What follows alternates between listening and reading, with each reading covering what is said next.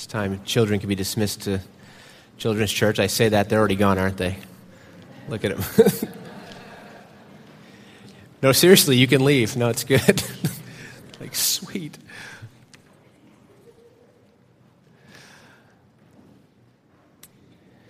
Well, this morning, we're going to talk about we're going to talk about our, our mission. I titled this morning's message Christ's Mission for Christ's Followers. So, in other words, if you're a Christian, if you are a follower of Christ, then today we're talking about the mission that He has called you to, the mission that you signed up for. I think it's good sometimes to, to, to remember our mission, to remember why it is we do what we do. You know, why are we here this morning? What, what is this all about? It's easy for me to fall into a routine where I just kind of get up and I go on autopilot and I'm just kind of going through my life. And, and Sunday mornings can become a part of that. Bible studies, small groups, prayer meetings, youth group, all of those things can become a part of that if we're not careful. And before you know it, the mission for why we started all this thing you know, becomes lost. And, and the how becomes more important than the why. We have a mission, and we're going to talk about that this morning. Now, if you're not a follower of Christ, if you're saying, well, I, am not a, I'm not a Christian, I want to urge you today to consider carefully the mission that Jesus is calling you to, because he is calling you. Just like he called those early apostles, he said, Come and follow me. He is calling you, but you'll have to make the decision whether or not you're going to accept the invitation. There's a dialogue that takes place in the book Alice in Wonderland, and it takes place between Alice and the Cheshire Cat.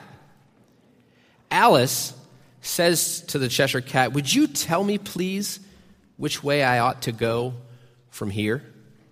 The Cheshire Cat said, Well, that depends a good deal on where you want to get to. And Alice said, Well, I don't much care where. And the Cheshire Cat then said, Then it doesn't matter which way you go. Right? Isn't that true? Zig Ziglar said that if you aim at nothing, you will hit it every time. As Christ followers, we don't want to wander aimlessly through this life. We want to be about the mission that God has called us to. So today, let's take a look and remind ourselves of that mission. Now, we're going to hang out in the book of Acts today. Actually, we're just going to take a look at the first 11 verses. But as we do that, as we, as we open there to Acts chapter 1, you can start turning there if you'd like. As we do that, let me just say that um, not going to deny that I love this book. I love the book of Acts. I love to read about the way that the men and women of the first century church lived. I absolutely love the boldness that characterized these early followers of Christ. Do you ever read about them and just say, man, they were so bold? You ever just notice that and say, man, why don't I feel like that? I love to read about their commitment to Christ as well as their commitment to each other. These believers in the book of Acts, they were on mission. You get that sense when you read it, don't you? Like there was just like this focus, this singular focus, and they were on it. If you've spent some time reading, if you haven't rather spent some time reading through that book recently, I want to urge you to do that. And we'll, we'll go ahead and crack open the first 11 verses this morning, but I want to urge you to go ahead and read through the whole book in its entirety uh, and do that even this week. Like, man, that's like 28 chapters.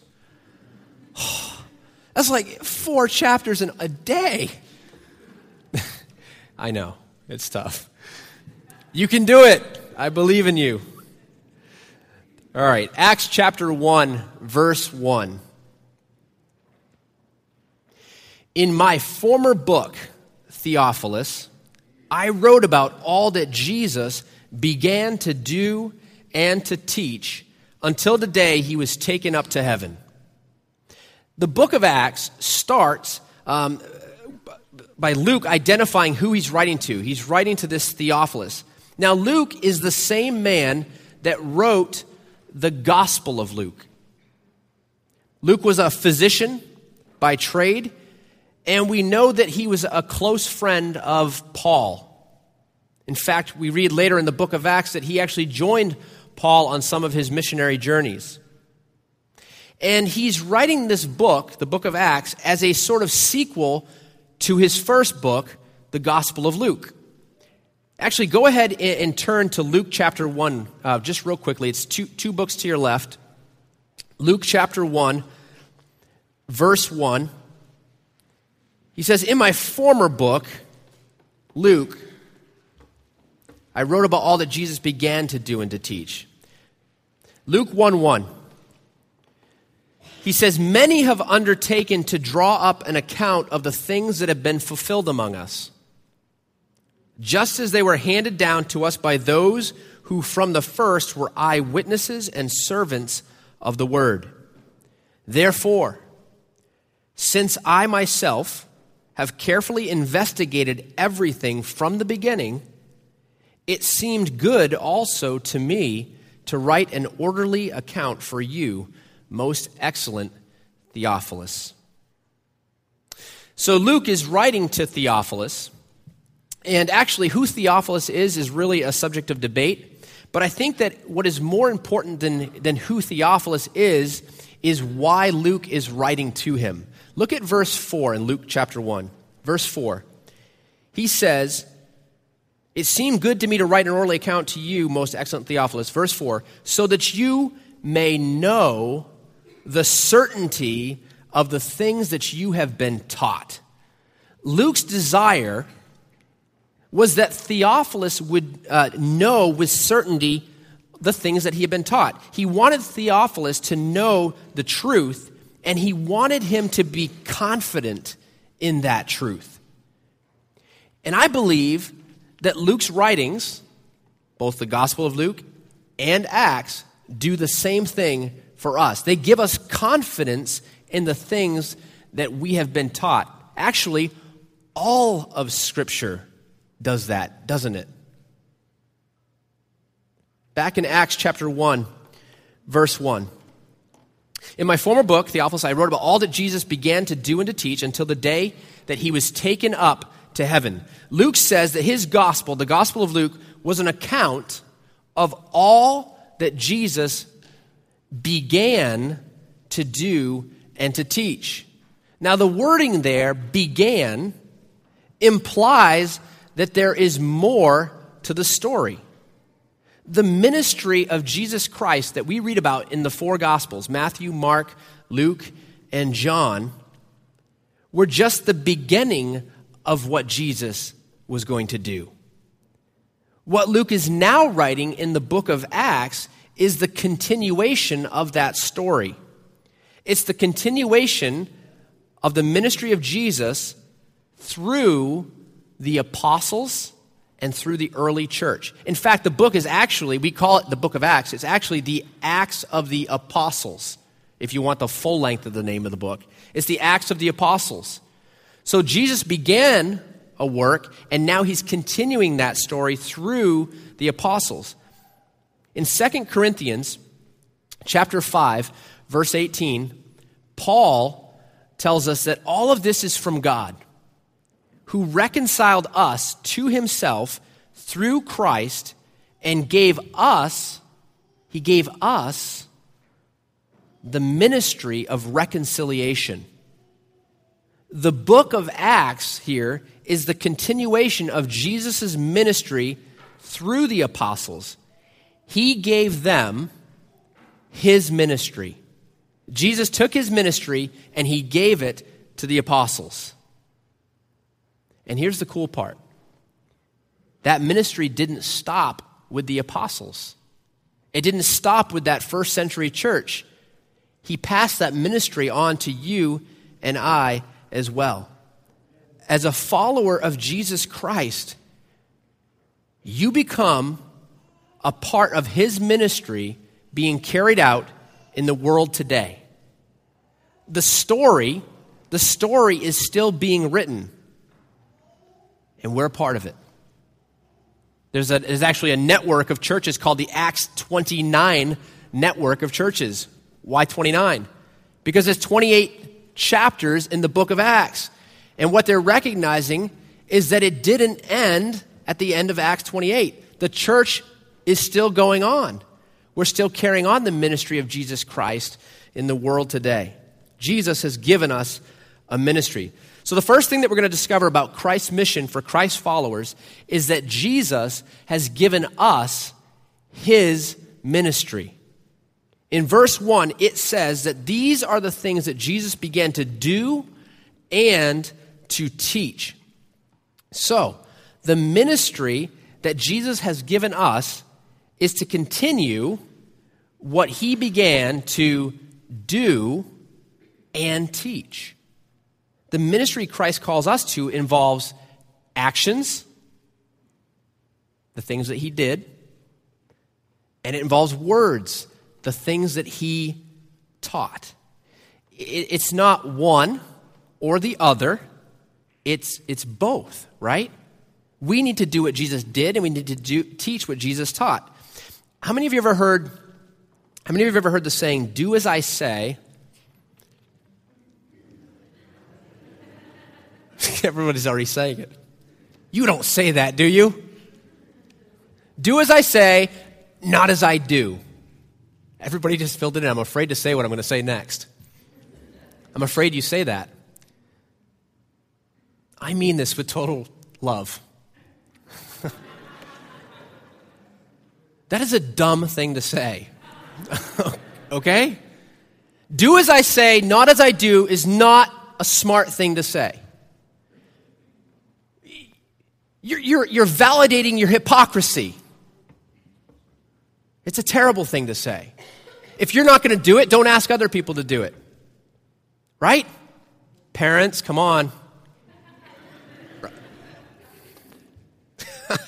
How many times have I said that? That's terrible. It's not a wise thing to say at all. And kids see right through it, by the way. I think it was Ralph Waldo Emerson who said that your actions they speak so loud that I can't hear a word that you're saying. Let that sink in for a moment. Your actions speak 10 times louder than your words ever will, right? Or you've heard it said, you know, people don't care what you know until they know that you care. I mean, you you can preach it all day long, but if you don't live it, forget it. Our actions should match our words, and our words, they should match our actions. The ministry that we're requ- are called to, it requires both. We need to do what Jesus did, and we need to teach what Jesus taught. Our ministry is to continue what he began. So, in my former book, I wrote about all that Jesus began to do and to teach until the day he was taken up to heaven. After giving instructions through the Holy Spirit to the apostles that he had chosen. Luke tells us that before Jesus was taken up to heaven, he gave the apostles some instructions. He gave them instructions for their mission.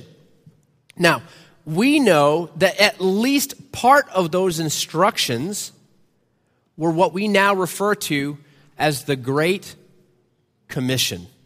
You're familiar with that term, the Great Commission. In Matthew 28, very end of Matthew, verses 19 and 20, Jesus said to his followers, He said, Therefore, go and make disciples of all nations, baptizing them in the name of the Father and of the Son and the Holy Spirit, teaching them to obey everything I have commanded you.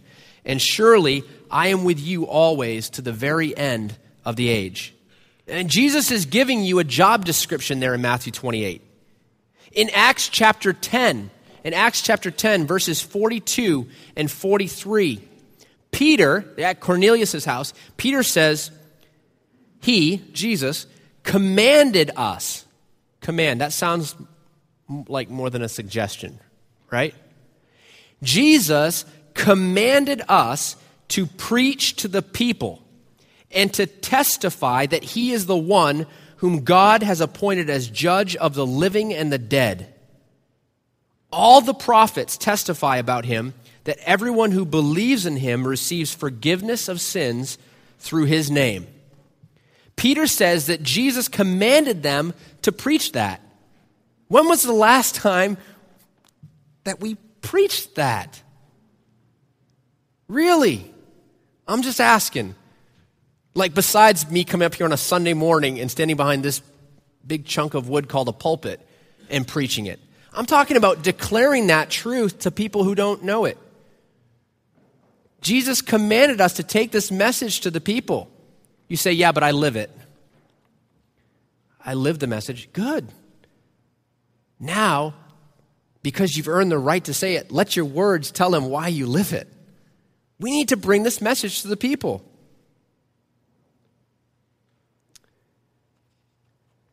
Jesus not only has given us his ministry to continue what he began to do and to teach, but, but he also gave us his message. It's the message that we are commanded to proclaim. The message is that Jesus is the judge of the living and the dead. And that through his name, everyone who believes in him receives forgiveness of sins. That's Acts 10 42 and 43. Jesus commanded them to teach this. That's good news, by the way. That's good news. Acts 10 42 and 43 is good news. Jesus is the judge of the living and the dead. That's not necessarily good news. That he's going to judge everyone. The good news is that through his name, everyone who believes in him receives forgiveness of sins. That's great news. By the way, that's the gospel, right? The good news. In 2 Corinthians 5 19 and 20, we read 5 18 just a few minutes ago, but in 5 19 and 20, Paul said, God was reconciling the world to himself in Christ, not counting people's sins against them. Good news. And he has committed to us the message of reconciliation. God has given us his message. We are therefore Christ's ambassadors. What does that mean? If you're an ambassador of Christ, you represent Christ to the world. You're his ambassador. You carry his authority. You can go forth and proclaim truth as his representative. It says again in, in, in 1, uh, 2 Corinthians 5 20 that it's as though God were making his appeal through us. What's the appeal? We implore you on Christ's behalf, be reconciled to God. God has given us his mission, yes, to continue what he began to do and to teach, but he also told us the message that we're supposed to teach. The message is be reconciled to God. When was the last time that we asked someone to be reconciled to God? Do you believe that if they are not reconciled to God, do you believe that they'll be eternally separated from Him? That ought to motivate us to bring the good news to them, shouldn't it? Oh man, it's always a hard position to stand here and say that to you, right?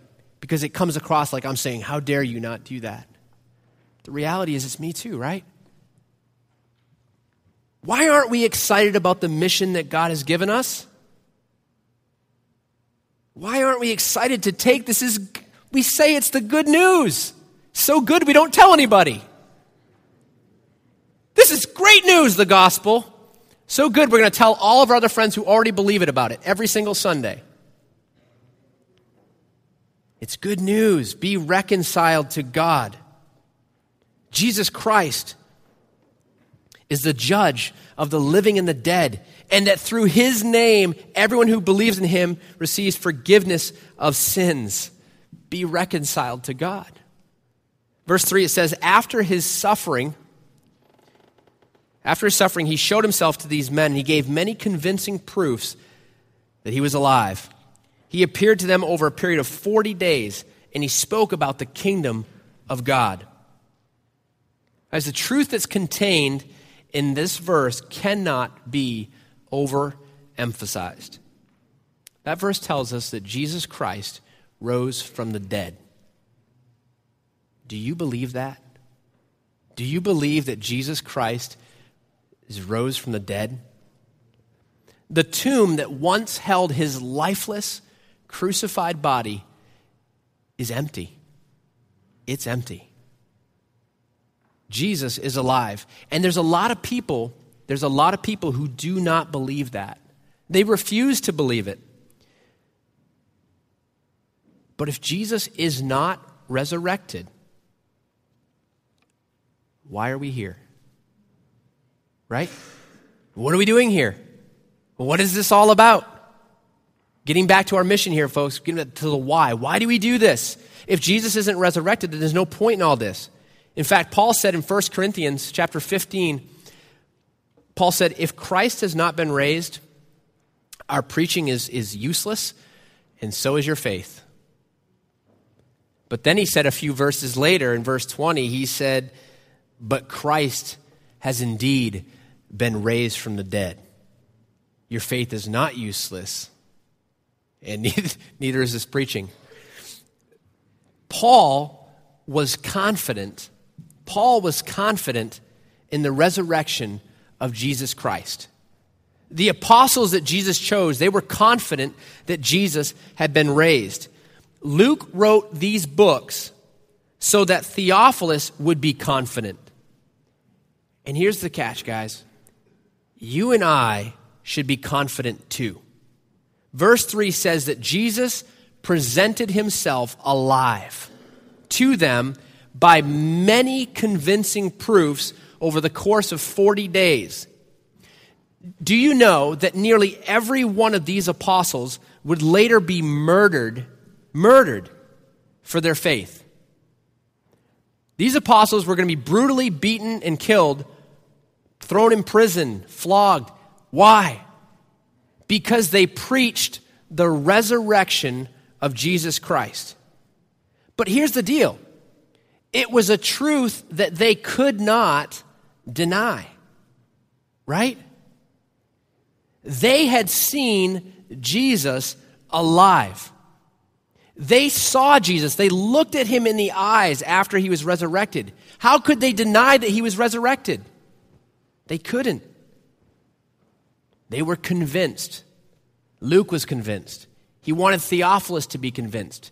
And he wants you to be convinced as well. Why is it so important that you be convinced of the resurrection?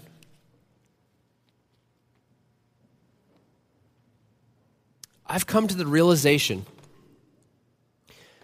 that my commitment, your commitment to his mission, is contingent upon our confidence in his resurrection. Our commitment to his mission is contingent upon our confidence in his resurrection. If you are not confident in the resurrection of Jesus, you will not be committed to his mission.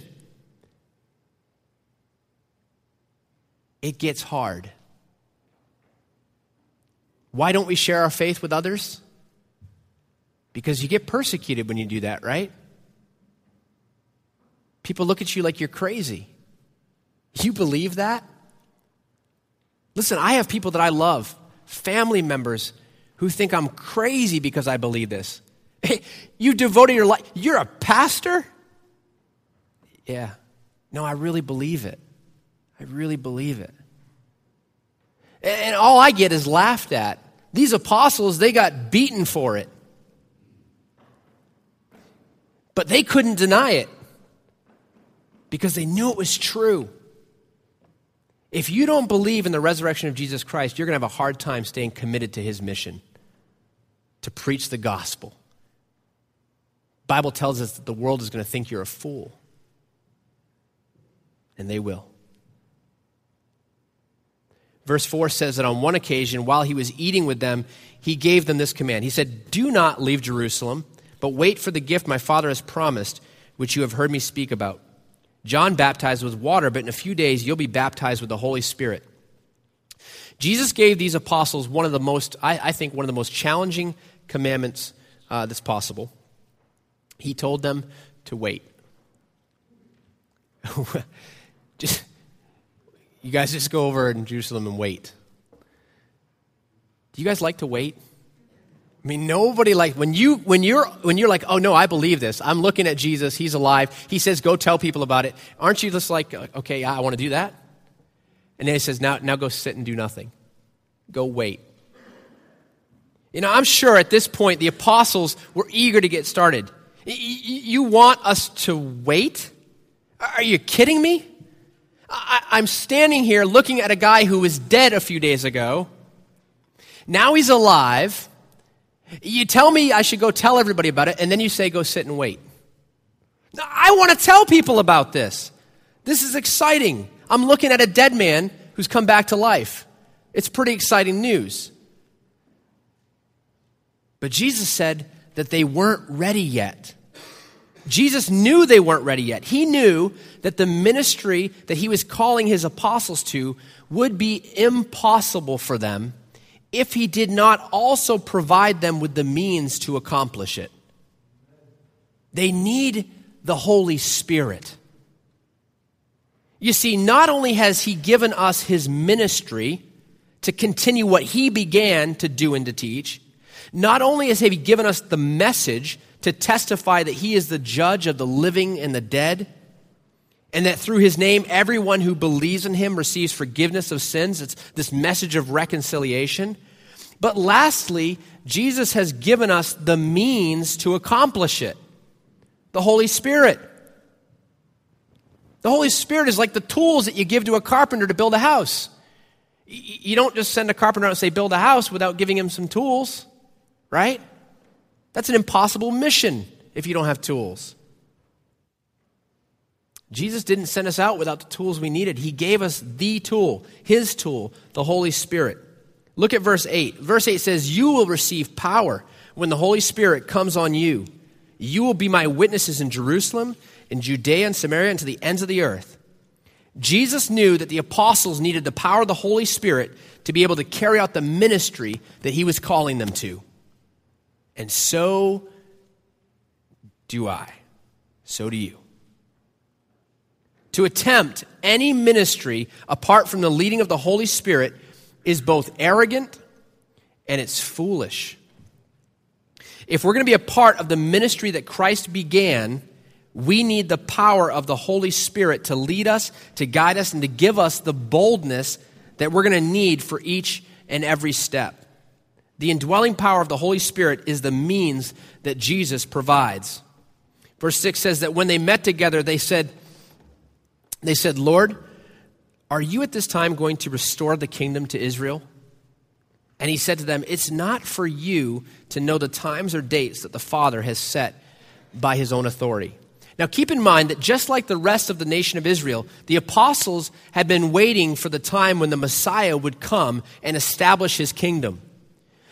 When Jesus died on the cross, this was a dark hour for the apostles. Agreed? Because they thought that he had come to establish the kingdom. They didn't know that dying was a part of that. And so they were disheartened. They, they were disillusioned. They didn't know what was going on. And then, can you believe it? He comes back from the dead. Now they're elated, right? Oh, we didn't see that play. We didn't know that was how you were going to do it. You were going to die and then come back to life. Now I get it. Man, you're ready to establish your kingdom now. See, the apostles probably thought, now's the time. He's going to establish his kingdom now. He just rose from the dead. Obviously, it's time to now establish the kingdom. Yay! But then Jesus says, no, no, no, no. you thought that, that, that me dying was a surprise? check this out. I'm going to I'm to I'm to establish my kingdom through you. Isn't that funny? You're going to do what? No, just do it now, Jesus. You just rose from the dead. Let's just make that thing happen right now. Establish your kingdom right now. And Jesus says, No, no, no. I'm going to establish my kingdom through you. I'll come back, but you guys are going to carry on what I started. You guys are going to go out and preach the gospel. You're going to lead others into this kingdom.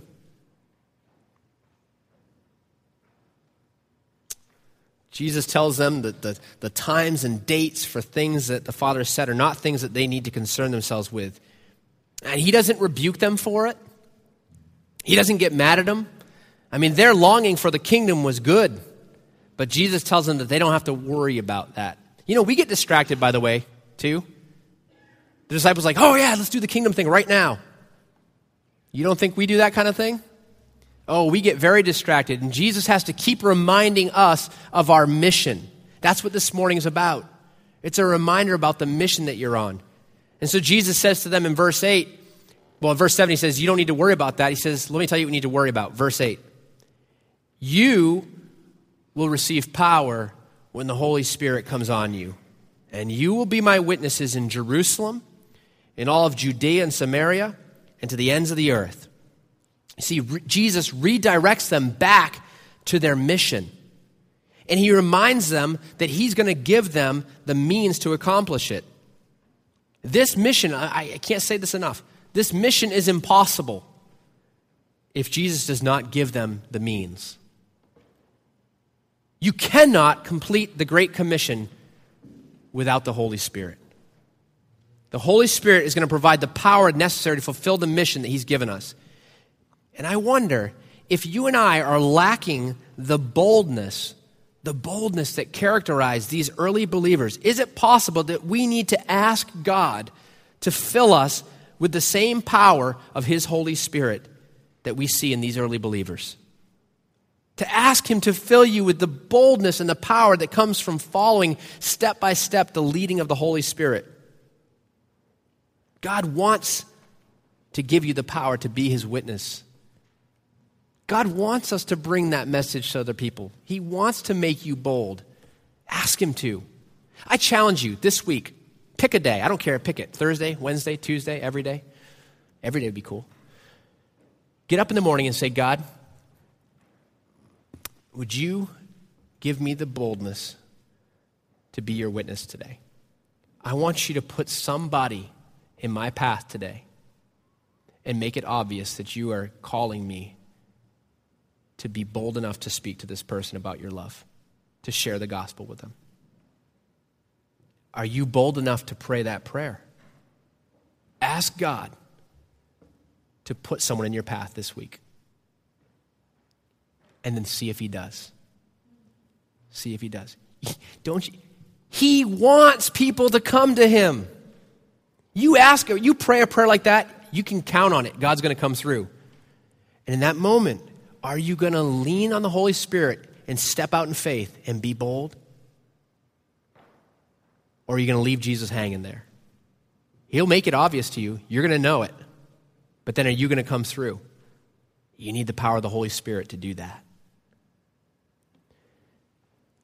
Christ's mission for Christ's followers is this by the power of the Holy Spirit, that's his means, we need to bring the ministry of Jesus Christ, his ministry, in word and in deed, that's his message, to every corner of the earth. Let me say that again.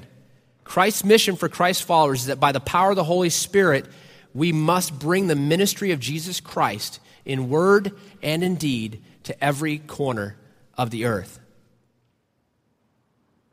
That's your mission. Are you up for it? You up for it? Yeah, okay. Sounds, sounds good. Maybe. Are you up for it?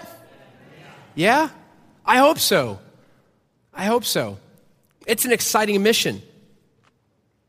Verse 9 says, After he said this, he was taken up before their eyes, and a cloud hid him from sight, from their sight. They were looking intently up into the sky as he was going, and suddenly two men dressed in white stood beside them. Men of Galilee, they said, why do you stand here looking in the sky? This same Jesus who has been taken from you into heaven will come back in the same way that you have seen him go into heaven. Make no mistake, Jesus Christ is coming again.